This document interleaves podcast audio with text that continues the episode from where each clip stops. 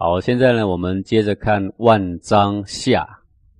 孟子曰：“伯夷，目不视恶色，而不听恶声。”啊，说伯夷这个人啊，是非常廉洁的一个人呐。他呢，眼睛啊，不斜视的啊，不看不正当的画面呢，耳不听恶声，不听不正当的言论呢。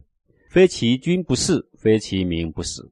说不是他心目中的良君，他。不肯去侍奉他，不是他心目中的这个好的百姓呢，他也不去当他们的官啊。治则进，乱则退。说世界如果清平啊，他就出世啊，去当官去了。这个世界呢，如果非常的邪乱呐，打死他都不肯当官的啊。意思就是说啊，这个人非常洁身自爱了啊啊，但是想起来呢，有一点矫枉过正。啊，一个人如果有很多的才学，有很好的德性，世界清平，你才去当官，那你不当官也无所谓，不是吗？世界如果一乱呢，他就退了，那这个要你这些才学做什么呢？对吧？不过呢，事情都是有矫枉过正的时候，他是非常廉洁，这一点是都我们赞佩的啊。恨政之所出，恨民之所止，不忍居也。就是说如果有暴虐的政治所在的地方，或者是乱民所住的地方，他呢？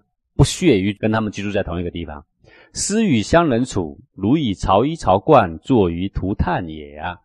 那他这个人很廉洁呀，很高尚，你知道吧？怎么样高尚法呢？他如果跟那个乡邻里面那些无知的野人呐，就算坐在一块，站在一块啊，他浑身不自在。怎么样不自在呢？如以朝衣朝冠坐于涂炭，涂炭呢，涂就是烂泥巴了，炭就是黑炭。脏兮兮的意思啦。朝衣朝冠就是朝堂上所穿的礼服，就好像穿着朝廷的那种端袍大袖，然后呢坐在烂泥巴里面一样。意思是说极为难过的意思啦啊！你看这个伯夷这个人呢，就是跟他讲话的人也要有点水准的意思啦，看起来要温文儒雅，举止大方。如果你是乡邻野俗的那一种低俗的那种讲话方式啊，抠抠摸摸的，哦，他觉得浑身不自在就对了。当纣之时，居北海之滨，以待天下之清也呀。那么，当纣王的这个乱世的时候，他呢就住在北海的海边，干嘛呢？等待天下终有一天会清明啊，等待这个纣王自己会垮台呀，有没有？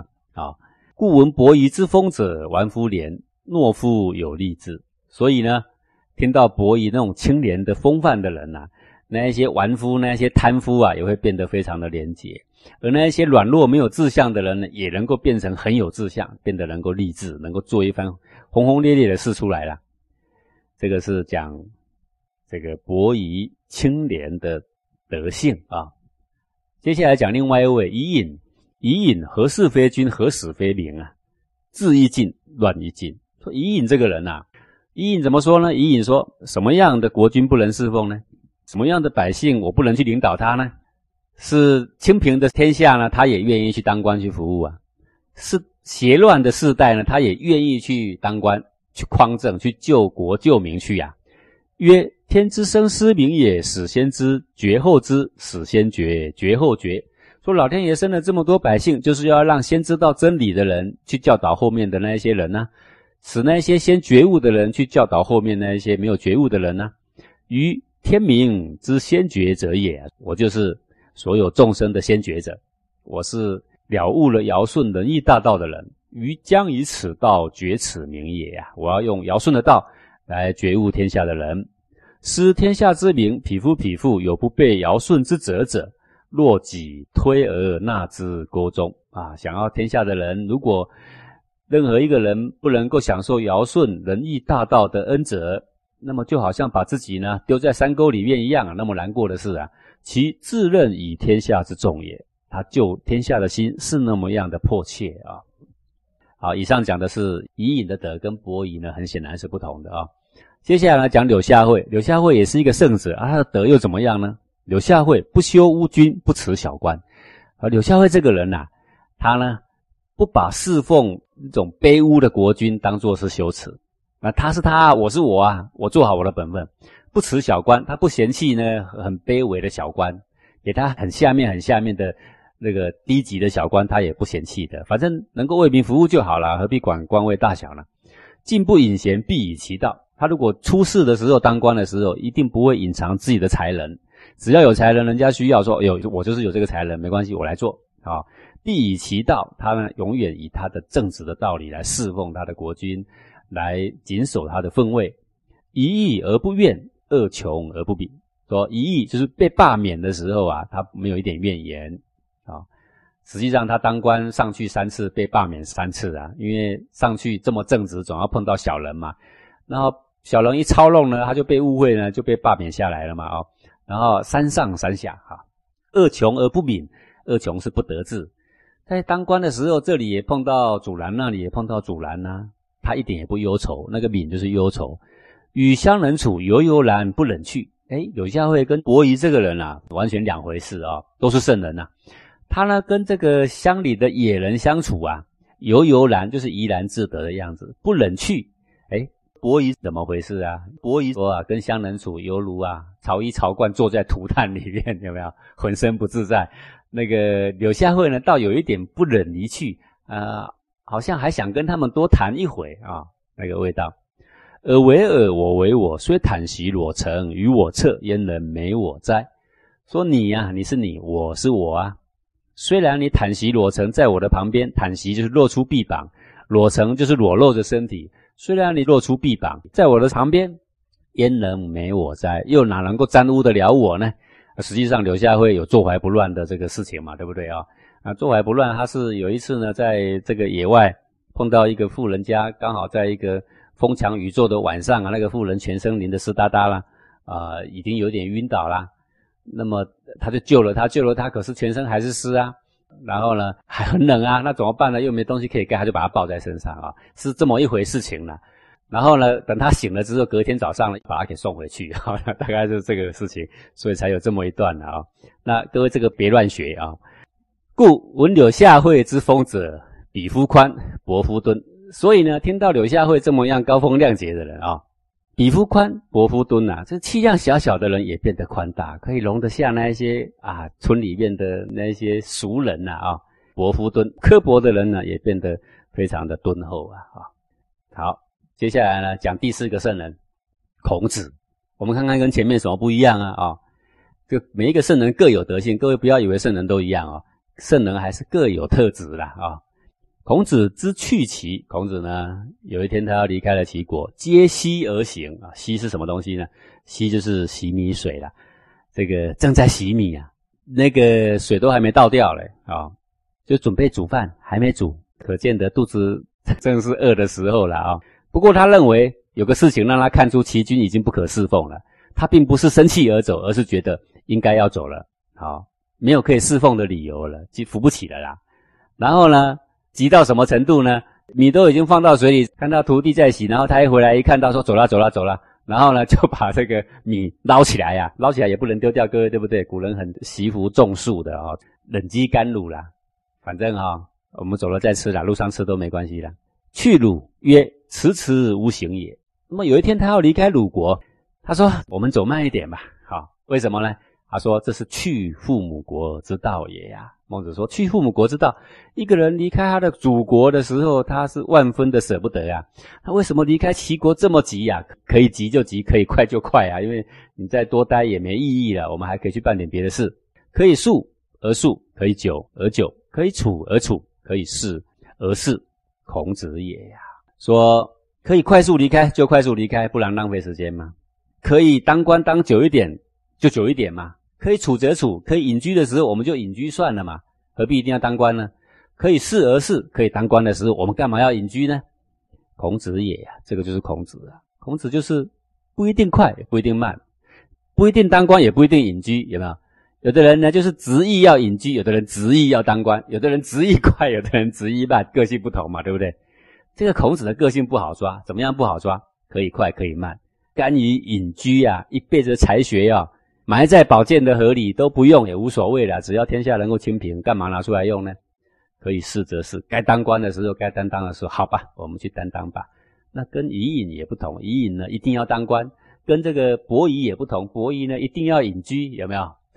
都不同的。那如果你要叫孔子学这个柳下惠说坦诚裸席与我侧，然后他还悠悠然自得嘛？不会的，孔子会皱着眉头，赶快走开。不一样的啊！孟子曰呀：“伯夷圣之清者也呀。”说伯夷啊，是圣人里面那种德性非常清高的。伊尹圣之任者也，伊尹是圣人里面那一种最有担当的，每天都想要挑一个担当的啊。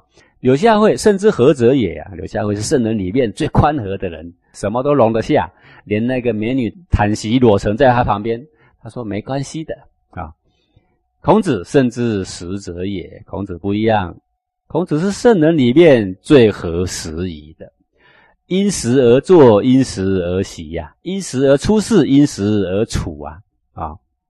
孔子之谓集大成，孔子呢，就是所有圣人的典范，孔子是所有修行人的典范，孔子是所有出世法的典范，是所有入世法的典范。也是治世法的典范，他是集所有圣人的大德于一身的人呐。那前述我们讲到几个圣者，都是赫赫有名的圣者啦，他们都各有所优点，对不对？唯有孔子啊，万变不离其宗啊，好，永远有一个主轴，他永远围绕在那个主轴上，环境在变，他也跟着变，但是这个变就是为了不失那个主轴，这是孔子了不起的地方了啊。所以为什么我们称他为至圣啊？至圣就是圣人的第一名啦。啊，如果是把它说成佛的话，到天上一看，他就是佛里面的第一名了啊。那你说哦，那他第一名，那如来佛算第几名？我们不要这样比嘛啊。就说 在中国的修行里面，要算第一名呢，尧舜禹汤的伟大还比不上孔子啊。集大成也者啊，今生而欲正之也。说什么叫集大成？我们用一首曲子来比喻吧，就像一首曲子一开始有美好的钟声作为开场。而后呢，它的收尾呢，有这个磬，玉就是磬啊，有那个磬悠扬的乐声做结束，就是整首曲子都很美的啦啊，不是只有哪一个片段美啦。那以前的这个圣人呢，刚刚讲说伯夷也好，伊尹也好啊，柳下惠也好，有的是这一章节美，有的那一章节美。各位，你听过流行歌吗？的流行歌哈很流行，但是里面呢，其实只有五六节啊是好听的，而其他都是陪衬的啦，对不对啊？这个孔子集大成啊，从第一个开场到最后结束，起承转合都非常的美。今生也者，始条理也；欲正之者，终条理也。说就像今生那个钟的声音啊，做开场，始条理是一开始的节奏呢，就有一个非常完美的开始。欲正之者，终条理也。用这个磬来做收尾呢，啊，他是把这个曲子的最后面呢，做一个最完美的收尾。始调理者，治之事也；终调理者，胜之事也。说能够一开始就掌握了完美的开场，这是很有智慧的人才能够办得到的事。中调理者，胜之事也。能够一直到终了的每一个环节都非常的完美，那没有圣德是办不到的事情啊。智辟则巧也，胜辟则利也。说智慧，比喻吧，譬如说他的技巧。啊，像射箭一样，你要射得准，要不要技巧啊？要的呀。胜必则利也。譬如说你射箭一样，要射得远，不是技巧而已，还要力啊，对不对？呃，有这个力量的时候，不论任何阻挠，它才能够持续前进呐，才能够万变不离其中呀。由射于百步之外也，其智而立也，其重非而立也。有就是好比，好比射箭吧，要能够射到百步之外，还能够中到靶心，其智而立也。能够射到百步之外，是因为你有力量；其重非而立也。能够射中靶心，不只是只有力量，除了力量，还要有巧技巧，非常精巧，对不对？这两个条件加起来，它才会成为一个完美的结局啊。那么前面所谈的这些圣者呢，不是有力就是有巧，唯有孔子呢，有力有巧，万变不离其宗啊啊。那么孔子呢，他不称这个和圣。他也不称轻圣，对不对？像这个伯夷就是轻圣啊，伊尹呢是这个圣之任者，也是任圣啊。那么柳下惠是和圣啊，那孔子是什么圣？孔子是十圣，他就是十一变他就跟着变，万变不离其宗，他是集所有圣德于一身的人呐。这个中华先祖啊，有很难得啊，有这么样一个全能的圣人呐，可以说全能的啦。到他的影响力呢，直至今天已经几千年后了。我们的思想言行之中啊，虽然很多人还是反对他啊，可是动不动就会流露出我们是他的子孙的样子啦。我们说的话，我们做的事，我们的礼貌，我们的思想，我们的血液里面流的，好像都有他的美德啦。只不过呢，就不能够像他一样纯然呐，这个八面玲珑啊，哦，十相全能呐。但是我们偶尔有他的一鳞一爪的影子，这个就是说中华文化是一条龙的话，这孔子啊就是一条龙的啦。